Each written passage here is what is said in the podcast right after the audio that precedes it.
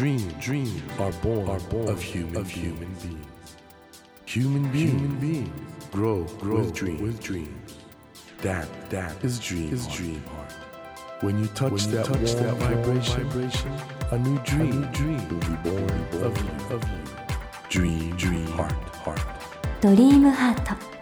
政教新聞がお送りします皆さんこんばんは森健長ですこの番組は日本そして世界で活躍されている方々をゲストにお迎えしその方の挑戦にそして夢に迫っていきます。さあ今夜お迎えしたお客様は哲学者の岸見一郎さんです。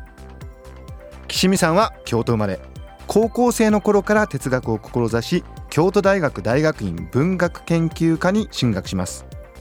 専門だった西洋古代哲学と並行して1989年からはアトラー心理学を研究。精力的にアトラー心理学や西洋古代哲学の執筆講演活動。そして精神科医院などでの多くの青年のカウンセリングを行っていらっしゃいます。岸見さんのご著書にはアトラー心理学入門や古賀文武さんとの共著「嫌われる勇気」など多数ありますがどの作品も人気を集め次々と電子書籍化や翻訳がされるなど今多くの人たちに読まれています。なぜ今アトラー心理学がそんなに人気なのでしょうか？アトラー心理学の第一人者である岸見一郎さんをお迎えしてその秘密を探ってみたいと思います。岸見先生よろしくお願いします。お願いします。岸見先生は京都大学で京都生まれでこれずっと京都にいらっしゃるそうですねはい。ってことなんですね、はい、で京都というともう哲学は非常に伝統があるんですが、はい、ご専門は西洋古代哲学これ特にプラトン。が専門ですね。プラトンというとですね、はい、一般のこのリスナーの方にはどうお伝えすれば？哲学というのは言葉も概念もギリシャのものです、はい、で英語でいうフィロソフィーっていうのは古代ギリシャ語ではピロソピア知を愛するということ、はいはい、ですから哲学を学ぶためにはギリシャから始めないと意味がない。というようなところからスタートされて、ね、はい、リスナーの皆さん大丈夫ですか？ついてきてくださいね今日ね、そしてえー、1989年頃からってことなんですけど、はい、アドラー心理学を、まあ、研究されてこれアドラーとの出会いっていうのはどのような子育てですね、はい、子どもの保育園の送り迎えを始めた頃に、はい。まあ、子どもって理想的に従順であるわけではないでしょう。まあそうですね、ね、例えば保育園に行く時間になっても動かないし、朝起きるの遅いでそういう子どもとどう関わっていけばいいか悩んでいた時にアルフレッド・アドラーの心理学に出会ったんです。あ先生これちょっと大変面白いんですけど、えー、まあ、プラトンは本当哲学の源流、えー、哲学とは何かということの本質の方で、でアドラーはその子育てという本当我々もリスナーにとっても身近な問題の時に先生にもちょっと切実な問題として。そうですそうです。これでもアドラーとはどのような形で出会われたんですか？それは友人の紹介なんですよね、はい、困ってるようだからこんな本があるけど読まないと教えてくれた友人がいて、はい、それで読んだのがきっかけあなるほど。あの改めましてあの、えー、このアドラーという方はおそらくリスナーの方も名前は聞いたことあると思うんですけど、えーい、いつぐらいの方でどういうことを、うん、1870年生まれのオーストリアの精神科医、オーストリア精神科医というとなんかちょっとユン、うん、フロイトあの辺り、まあ、フロイトですね特に。そうです。ねフロイトと一緒に研究をしていました。そこにもユングもいたんです、ね、フロイトと同時代？もう少し下ですね。ちょっと下なんだけど、はいはい、じゃあその辺りの方なんですね。そうですそうです。後に学説の違いを理由に脱退してます、はいこれ特にフロイトなんですか、うん、学説とアドラーの学説が違っていたと、はい、ですか。らもはやもう一緒にやっていけないということで まあたもと分かって出ていったっていう人ですね。なるほど。というまあこれでも本当に三大巨頭の一人というふうに言っていいんでしょうか？いいです。その方のまあご研究を始めて、えー、そして、このご著書ですよ。ここにもありますけども「嫌われる勇気」これがですね日本だけでこれ135万135万部で回ってるわけですけど、はい、この「嫌われる勇気」が本当に大ベストセラーになりまして、はい、これご自身としてはいかがですか？100万部超えるってなかなか大変なことなんですが。まあ、それまでずっと研究してたので、あまりこう注目されてなかったんで、はい、まあ正直すごく驚きですね。ここまで支持されるとは思ってなかったですね。先生それで正直あの人生かなり忙しくなってしまったと思うんですけど。いかがですかそのアドラーがここまでブームになってしまってるわけですけど、うん。うん、まあ、たくさんの人に知られることは悪くないですよね、はい、こういう思想を知ってほしいと思ってもともと仕事で研究してたわけですから、はい、これだけの人に知られることがまずありがたいなと思ってます。あそれだけ知られる価値があると。あると思います私も拝読して大変あの感銘を受けたんですけどこれもう読んでもらうのが一番いいんですがあまあちょっとリスナーの方にこの嫌われる勇気をここが一番ポイントなんだっていうのはとこありますか？タイトルに即して言うと、ええ、嫌われなさいという意味ではなくて、はい、嫌われることを恐れるなという意味です。課題の分離という大変印象的な、ね、人が自分をどう思うかは相手の課題、はい、人の課題で、はい、自分にはどうすることもできない、はい、だったら人が自分をどう思うかということについては思い煩うことはないっていう話です。これ先生ね、多くの方はそこにまさに悩んでらっしゃると思うんですけど、これ先生ご自身は今おっしゃったことは何歳ぐらいで最初からそれできてらっしゃるんですか、できてないからこういう考え方にずいぶん惹かれたわけでしょ、ね、なるほど、うん、なんか息子に言われたことありますね。そんなに人から嫌われることが怖いのかええ息子さんに息子に言われましたね。いつぐらいですか？息子大学生ぐらいだと思いますよね。ですから息子は僕とは違って人から嫌われることを恐れないんですよね、はいはい、でも僕の様子を見てるとやっぱり人の気持ちまあ配慮してると言えば聞こえいいんですけどやっぱ人の顔色を伺うとまではいかなくても随分気にしているんではないかということを指摘してくれた。これかなり若い方も読む必要がある方多いと思いますと思います。けど、あの私もう一つやっぱり非常に大きなポイントだと思いましたのが、例のフロイトのトラウマという考え方ですね、幼少期に例えば親との何かがあるんで、今これができないとかあの考え方が先生あの違うと、うん、あの過去のことに今の問題の原因があるとしたら、はい、過去に戻れないでしょ？タイムマシンがないから、はい、そうすると決して今の問題を解決しないことになってしまう、はい、だから過去のことを今振り返っても仕方ないということです。これ例えばじゃああるトラウマがあるので、うん、今私はこれができないと言ってる方は、考え方変える必要があると、あると思いますね。もちろん過去に経験したことが今の自分に影響を与えなかったとは思わないんですけども、はいはい、これから何ができるかということだけにいつも注目する。もう意識的にやっていくしかないですね。だからカウンセリング来られた人も過去の話されますけど、まあ、それはまあ置いといて 聞かないんですか？いやこれからどうしますかねっていうことを聞くしかないよね。はあ、これあの先生ねあのもっと遡ってしまうと古代ギリシャに至るその目的論という考え方に行き当たるということなんでしょうか？その通りですね。これはどういう？うん、人は必ず善を望んでるというのはプラトン以来の哲学の大きな流れがあるんですね、はい、だから誰も不幸になることを望んではいない、うん、うん、ところが不幸になることを望んでないんだけどどうしたら不幸にならないかあるいは幸福になれるかという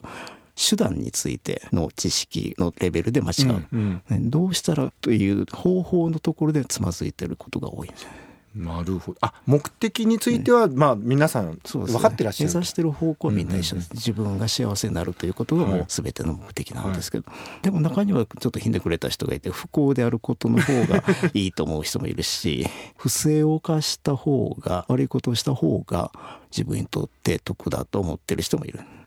なるほど。先生とこれ全然本のないと関係あるんですけど先生あの声が渋いですね。そうなんですか。そんなことはあんまり言われたことないです何かやってらっしゃったんですか？いや何もやってないです。渋いですよね先生。えずっとこういうお声、うん、そうですそうです、はい、いやもう岸見先生がある意味ではアドラー心理学を日本でここまで広げたということで、うん、その岸見一郎先生が今いらしていただいてるんですが岸見先生のこの嫌われる勇気そして電子書籍にもなってるんですが生きる勇気とは何か。人生に悩んだらアドラーを読もう。さらにはこの老いた親を愛せますか？それでも介護はやってくるという。これいろんな形でね今、はい、アドラー心理学から学ぶ、うん、これどうしてこの時代に今必要とされてるんだと思われますか、うん、人に合わせすぎてきたんではないか、はあ、ということですね。だから例えば空気を読まないといけないということを言われ、ええ、自分が言いたいことしたいことを言わずしないで生きてきた人があまりに多い。はいで特に若い人は大人から言われたことに「はいはい」と言ってたらもうとんでもないことになるという危機感を持ってるんではないかというふうに思うんですね。ですからそんな当たり前のことかもしれないんですが改めて文字として自分の人生を生きていいんだよって言われた時に随分そこで勇気をもらう人が多いように思います。なるほど先生はあのいろんな方のカウンセリングご相談を受けてると思うんですが、えー、どういう形でいらっしゃる方多いですか？先生のところに来るときにですね、うん、どういうタイプの悩みが、うん、仕事に就いたけれども、はい、なんか続かなくなったとか、ええ、別の仕事をしたいという方もおられるし恋愛相談は結構多いですね。これ学校で講義してる時の相談で一番多いのは恋愛相談。そうですか。アドラー自身も一番多かったのが恋愛相談だった まあだから広い意味で対人関係の悩みを訴える人が多いですよね。はあ、これあのちょっと前半でもお話伺ったんですが、えー、その相手が自分のことを好きになってくれるかどうかどう思うかというそのそのあたりのことですか？そうです、うん。でそういうのは無理なんだと、ね、あなたが相手のこと好きであるのはあなたが決められる。でも相手がそのあなたの気持ちに応えてくれるかどうかわからないというようなところから話は始まります。先生それであの納得されます？納得してもらいます。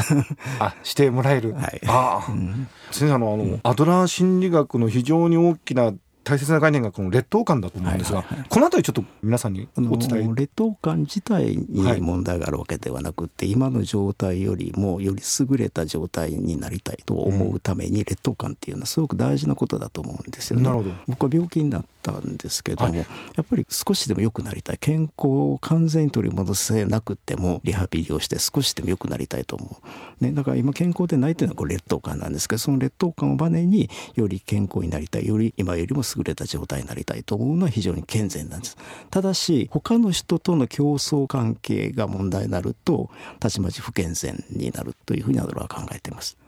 なるほどあの他人との比較ではなく、うん、自分が向上したりそうです改善するための出発点としては劣等感がいいと、うん、だから自分は英語を話せないという人がいれば勉強すればいいんです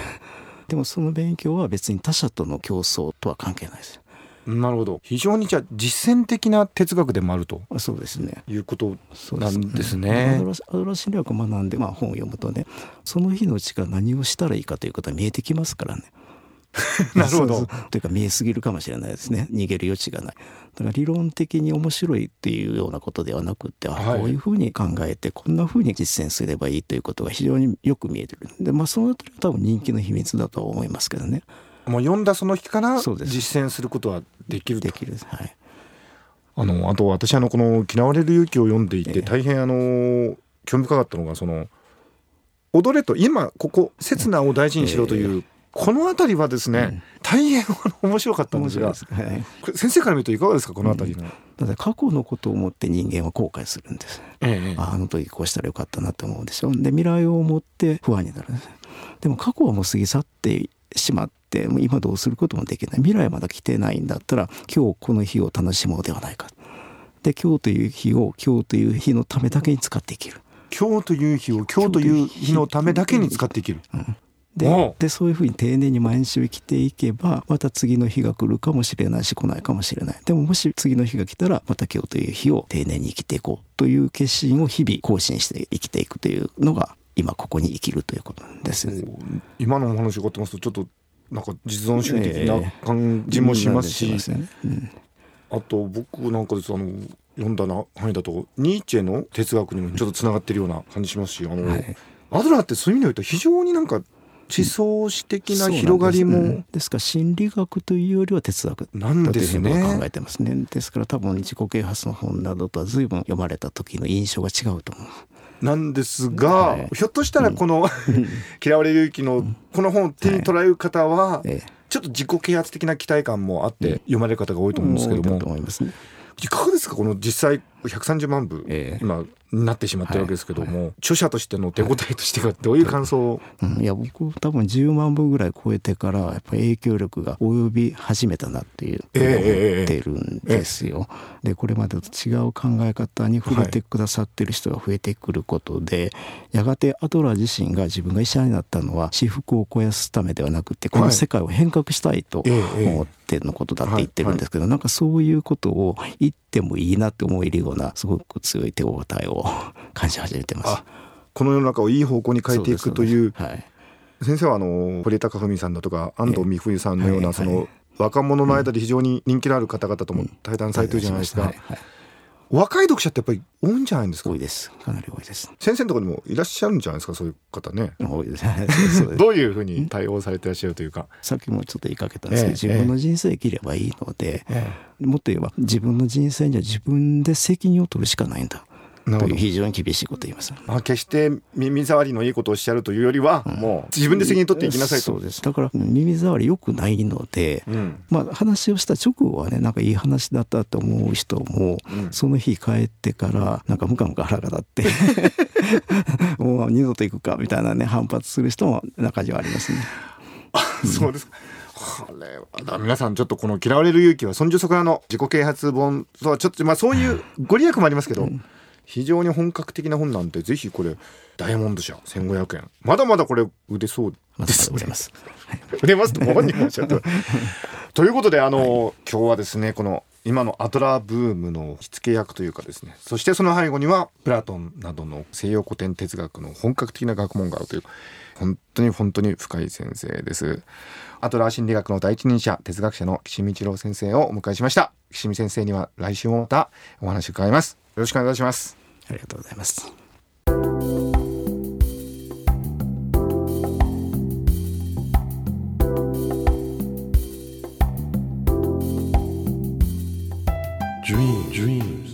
Can't be seen, can't be seen with a naked, with a naked eye. eye. But we sure but can, we sure live, can our live our dreams. Dream, dream heart, is in you, is in you,